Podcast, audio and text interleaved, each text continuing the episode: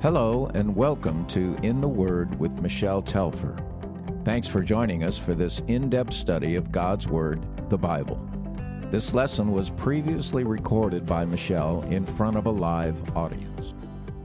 Judaizers, those believers who had come from a Jewish background but who had trouble leaving behind the legalistic rules of the Old Testament, thought themselves superior to others simply because they were blood descendants of Abraham.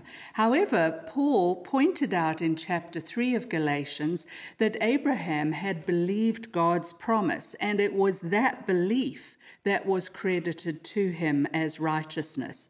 In truth, Abraham is the father of all who believe, whether they come from a Jewish background or a Gentile background. Furthermore, God's favor had been poured out on Abraham before the law was ever given to Moses, which really was another proof that we receive God's promises by faith and not because we've earned them by our behavior. In fact, the Mosaic law was impossible for anyone to keep. Even Moses had not obeyed God faultlessly, and in fact, he had not been allowed to enter the promised land because of disobedience. The implication to the Jews was that if their hero, Moses, had not fully obeyed God, how would they be able to do it? Uh, Paul also stated that the reason that the law had been given at all was to teach us what sin is and to help us understand that not only are we not as good as perhaps we first imagined, but also that we desperately need a Savior. The law had been rather like our tutor or guardian that was to lead us to Christ. Paul expands on this picture of the law being our guardian for a time in the next chapter.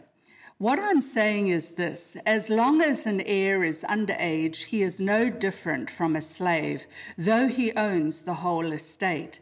The heir is subject to the guardians and trustees until the time set by his father. So also, when we were underage, we were in slavery under the elemental spiritual spiritual forces of the world. But when the set time had fully come, God sent his Son, born of a woman, born under the law, to redeem those under the law, that we might receive adoption to sonship. Because you are his sons, God sent the Spirit of his Son into our hearts the Spirit who calls out, Abba, Father. So you are no longer a slave, but God's child. And since you are his child, God has made you also an heir. So Paul reminds his listeners that in that culture, underage children were really no different to slaves. In that they had to obey their father's regulations and they had no real rights of their own. Although a son may have been heir to his father's estate, if he was under age, he could not act with any power or authority, and he could make no legal decisions on his own. He was subject to the guardians and trustees that his father had placed over him for whatever period the father had set. Paul states in verse 3 that in the same way we too are slaves, having to obey the laws over us until the time set by our Heavenly Father. But when that time came, According to our Heavenly Father's plan, He sent His Son. God's Son was born in the same way that all of us were born. He was born of a woman, He was born subject to the law, just like the rest of mankind. However, Jesus did not sin as we do. He lived a perfect life. Yet, through no fault of his own, he was sent to the cross, and there he bore all of God's wrath as he took our punishment on himself. Remember how, according to Matthew 27 and Mark 15, just before Jesus breathed his last, he cried out in a loud voice, Eloi, Eloi, lema sabachthani, which means, My God, my God, why have you forsaken me? Jesus was forsaken by the Father so that you and I would not have to be. He came to redeem those under the law that we might receive adoption to sonship. And because he paid the price, we have been set free. And Paul says, You are no longer a slave, but God's child. And since you are his child, God has made you also an heir. Through Christ, we inherit eternal life and unbroken fellowship with God our Father. We are made his sons and daughters and his heirs in a totally new relationship of intimacy with the Father that kind of personal relationship with God really wasn't possible under the law. Jews could not even speak the name of God, it was so holy to them. And yet, those who, through faith in Christ, have received the Holy Spirit are not only able to call him Father, they're able to call him Abba Father, which was another way of saying daddy. What a wonderful, loving relationship we're now able to have with God. And it's all because of Christ, in whom we have come to maturity in the things of God. Paul was very concerned for the Galatians that they not turn their backs on their wonderful new status as children of God. So he says to them in verse 8 Formerly, when you did not know God, you were slaves to those who by nature are not gods. But now that you know God, or rather are known by God, how is it that you are turning back to those weak and miserable forces? Do you wish to be enslaved by them all over again? You are observing special days and months and seasons and years. I fear for you that somehow I've wasted my efforts on you. Before coming to hear the gospel and having faith in Christ, the Galatians had not known God, and that made them slaves to other things. They'd been shackled to a form of religion that could not free them from their fallen natures. But now that they had come to know God and the freedom that grace brought, Paul was shocked that they were so willing to turn back to what they had before forsaking relationship with God instead for the rules and regulations of the law that were never meant to bring life. He firmly confronted them, asking if they wanted to be enslaved once more by the things that had once bound them. You see, a religion based on what you do is powerless to really bring transformation. Yes, it can show you where you're at fault. Yes, it can make you feel guilty, but it can't help you to be fully forgiven. It can't help you to avoid giving in to temptation in the future either. Paul mentions a specific example of the Judaizers' teaching here, and he speaks of the observation of special days and months and seasons of the years to help his readers understand that those kind of rules can't change you, but the grace of God and the power of the Holy Spirit can. Paul was anxious that all of his efforts had been wasted on them, for if they turned away from Christ, they would be no better off than they had been before they even knew him. He didn't want that to be the case because he had a very special bond with these believers. And so he says in verse 12, I plead with you, brothers and sisters, become like me, for I became like you. You did me no wrong. As you know, it was because of an illness that I first preached the gospel to you, and even though my illness was a trial to you, you did not treat me with contempt or scorn. Instead, you welcomed me as if I were an angel of God, as if I were Christ Himself. Where then is your blessing of me now? I can testify that if you could have done so, you would have torn out your eyes and given them to me. Have I now become your enemy by telling you the truth? Calling them his brothers and sisters, he now makes a personal appeal to them to become like me. Paul had abandoned the Jewish traditions he'd grown up with, and he had become Gentile in his approach to God. And so he didn't want them to think of taking on Judaism as if that would help them now. It wouldn't, and he of all people knew that.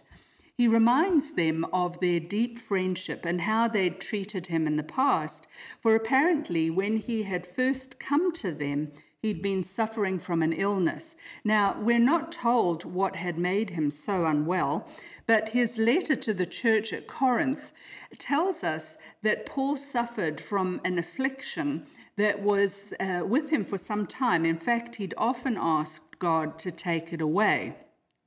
Some people wonder if the problem wasn't perhaps something to do with his eyes because of what he says there in verse 15. I can testify that if you could have done so, you would have torn out your eyes and given them to me.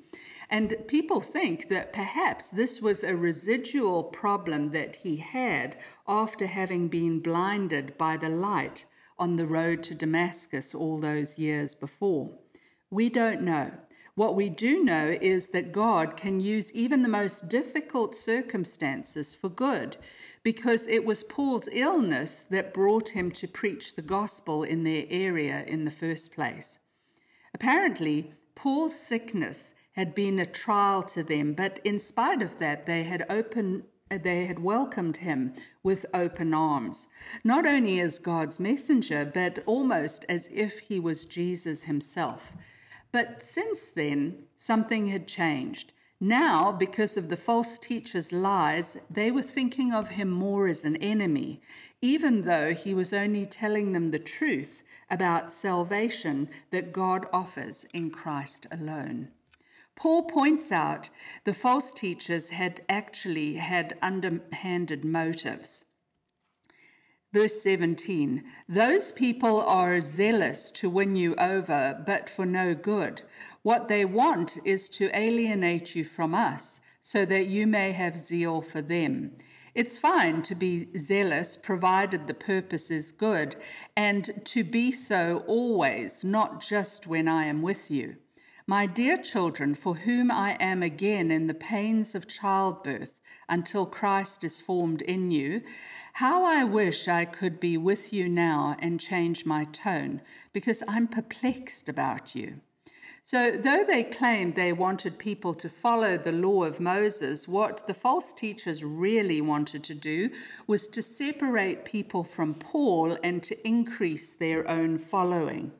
Paul urged his readers to understand that zeal really isn't the problem. It's good to serve God passionately, but we must be sure that we are serving God and not just men. And we've got to be careful not to fall into the trap of pride that legalism usually brings.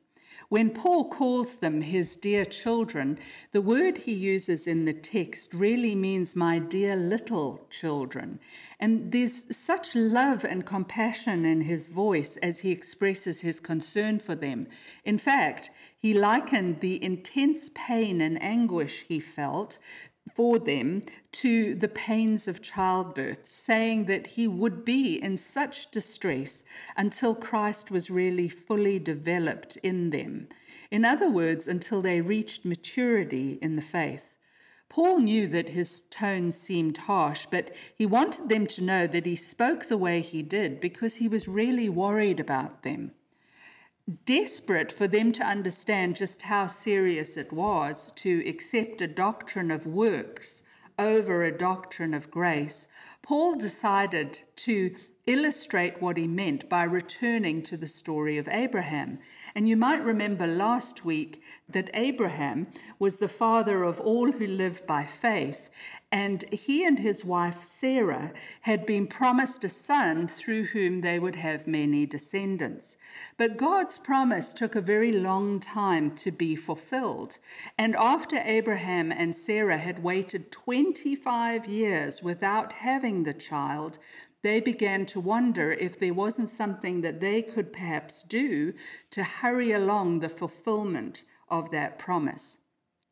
It was common in their culture that should a woman struggle to provide an heir for her husband, her slave should be given to that man to bear a child on the wife's behalf.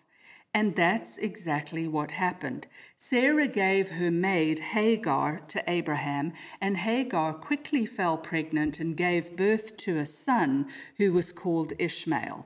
However, God's promise had declared that the chosen son would come from Sarah's own womb, and in due course, Sarah did conceive, and Isaac, the son of promise, was born.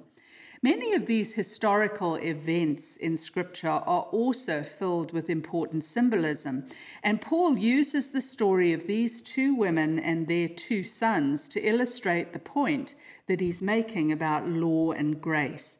He addresses the Judaizers directly, saying, Tell me, you who want to be under the law, are you not aware of what the law says? For it is written that Abraham had two sons, one by the slave woman and the other by the free woman.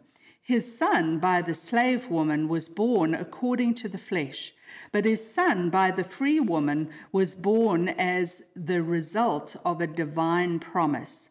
These things are being taken figuratively. The women represent two covenants. One covenant is from Mount Sinai and bears children who are to be slaves. This is Hagar. So Abraham's son by Hagar was born according to the flesh. Hagar had been united with Abraham according to human tradition. It was a human solution to the problem that didn't depend on God's word or upon God's promise. The only possible offspring from such an arrangement was really another slave. It doesn't mean that Ishmael, though, was less in God's eyes, for God loves every human being who comes into the world through whatever circumstance and from whatever intent. But it does mean that Ishmael was not the child of promise. He could not, um, he could only be a slave like his mother. But by contrast, Sarah's son, Isaac, was born free according to the grace and promise of God. He was indeed the child through whom God's blessing would come to all nations. Paul clearly states that he's not really talking about Abraham's actual family here, but rather that the two women, Hagar and Sarah, are symbols of something far greater. Hagar symbolizes the old covenant of the law given at Mount Sinai, which can only produce slaves. And Sarah symbolizes the new covenant of grace, which produces those whom God calls his children. Paul continues the contrast in verse 25. Now, Hagar stands for Mount Sinai in Arabia and corresponds to the present city of Jerusalem because she is in slavery with her children. But the Jerusalem that is above is free and she is our mother. Scripture refers to two different Jerusalems. One is the physical earthly city in the Middle East that's sacred to the Jews even today. The other is the heavenly Jerusalem from which God Himself reigns. The earthly Jerusalem and the earthly religion with the law of Moses corresponds to Hagar, the slave woman whose children would always be enslaved. The law cannot change those who belong to it and follow it. But those who are born according to the promise of God pictured here by the new heavenly Jerusalem, enjoy the glorious freedom of being called the children of God. As Christ followers, we belong to that heavenly Jerusalem. And just as the descendants of Sarah were, we are the children of the promise given to Abraham. Paul clearly states this in verse 27 and 28. For it is written, Be glad, barren woman, you who never bore a child. Shout for joy and cry aloud, you who were never in labor, because more are the children of the desolate woman than of her who has a husband. Now you, brothers and sisters, like Isaac, are children of promise. There is, however, another element to this that we need to notice.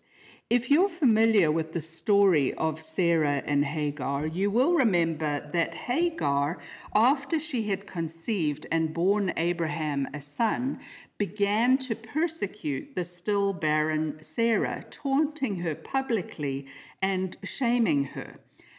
Unfortunately, the ill will between the two mothers actually spilled over into the sons, as we're going to see now in what Paul says in verse 29. At that time, the son born according to the flesh persecuted the son born by the power of the Spirit. It is the same now. But what does Scripture say? Get rid of the slave woman and her son, for the slave woman's son will never share in the inheritance with the free woman's son. Therefore, brothers and sisters, we are not children of the slave woman, but of the free woman. As he grew up, Ishmael, the son born according to the flesh and according to human traditions and human wisdom, began to oppress Isaac, the son who was born by the power of the Spirit. And Paul states that it was no different now. In fact, that was exactly what was going on in the situation in Galatia. These Judaizers, who were held captive by their legalism, were continuing to oppress those who were free because of their faith in Christ. The Genesis story didn't end happily for Hagar and her son. They were cast out of Abraham's dwelling place and left to wander in the wilderness. Though God blessed him and made a great nation of him as well, Ishmael would never share in Isaac's inheritance. And Paul's inference was that those false teachers who promoted following the law of Moses would be ultimately cast out of God's presence as well. They would have no inheritance in the promise of God because they had, in fact, rejected Christ, who was their only means of salvation. But Paul hopes for better and he doesn't want to end without an encouragement. And so he reminds his friends again in verse 31 Therefore, brothers and sisters, we are not children of the slave woman, but of the free woman.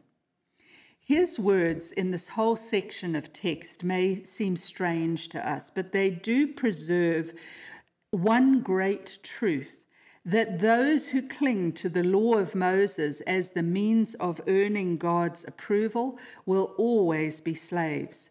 But those who build their lives on the grace of God, as shown in the sacrifice of Jesus Christ, will be forever free of the judgment and condemnation of the law. They will walk in freedom as the very children of God. Now, of course, that does not mean that Christians who put their faith in Christ can live as they please. Though free from the demands and condemnation of the law, we live by the power of God's indwelling love, transformed by His grace. We walk in obedience to His will because we love Him, not because we fear His disapproval or His judgment. You know, it occurs to me that as we read these chapters in Galatians, we may think that legalism was a problem just for the early church and that we're no longer affected by it. However, even if we are not of a Jewish background, seeking to follow the law of Moses, legalism can still creep into a believer's walk with the Lord. So I thought it might be good for us to consider what legalism is and the kind of things it results in, if only to understand what Paul was fighting against here, but also so as to protect our own hearts. Legalism says that we must follow God's laws and commandments in order to gain salvation. It overemphasizes good works as if they are what earns us God's approval. And so we find ourselves trying to earn God's mercy through what we do. Legalism leads us into bondage, bondage to rules, rather than into a real relationship with God as His beloved child. And this can happen very subtly even after we come to faith in Christ. From the moment I came to faith, if anyone had asked me how we were saved, I would have said that it is by grace alone. We cannot earn God's favor.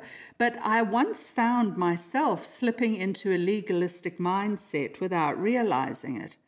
After 10 years of infertility, I suddenly ha- and happily had a wonderful baby, a son. But my alone time studying God's Word went from hours a day down to minutes because I had this little one that I was caring for. And it wasn't that long before I began to feel that God was angry with me because my study time had so drastically decreased. Now, I'm the first person to tell you that time with God and His Word is vital to our relationship with Him. However, I came to realize that I was feeling this nagging sense of guilt because I actually thought that spending all that time with God earned me His favor. I was depending on that study time to feel accepted by God. I knew that works did not save me, but somehow I'd slipped into living as if my effort could make him love me more. In reality, I needed to remember that I already had his favor through Jesus Christ and that he could minister to me in other ways as a new mom. And he did. God loves us. In fact, he loves us so much that he sent his one and only son to die on our behalf. God has unforced rhythms of grace that free us from what feels like a hamster wheel of activity to enjoy His presence, knowing that we are loved. Legalism not only affects our own walk with the Lord, but it can also damage our relationship to others. It almost always results in a judgmental attitude and constant comparing of ourselves to those around us and to feelings of superiority and arrogance. While it often seems to be so spiritual, legalism has done untold damage to individual lives and church unity throughout the years. Most of all, legalism, though, undervalues Christ's sacrifice and the Holy Spirit's power to dramatically change a person's life, whether they followed the Old Testament law or not. What is the antidote to legalism then? The antidote to legalism is found in Christ alone, where we serve and obey the Lord out of a heart filled with love and gratitude to bring him glory for his great love for us. Let's pray. Father God, we thank you so much for Christ. Lord, yes, we obey him because we love him. However, we know that we obey out of the fact that we are accepted by you already. We are your children, and you are our Abba Father, our Daddy. Thank you so much for this new relationship that comes through the Holy Spirit, which the old law could never have provided. We just want to give you glory for that, Lord. And we pray that we would use our relationship with you to share with others this wonderful transforming power of the Holy Spirit and of grace. It is in Jesus' name we pray. Amen.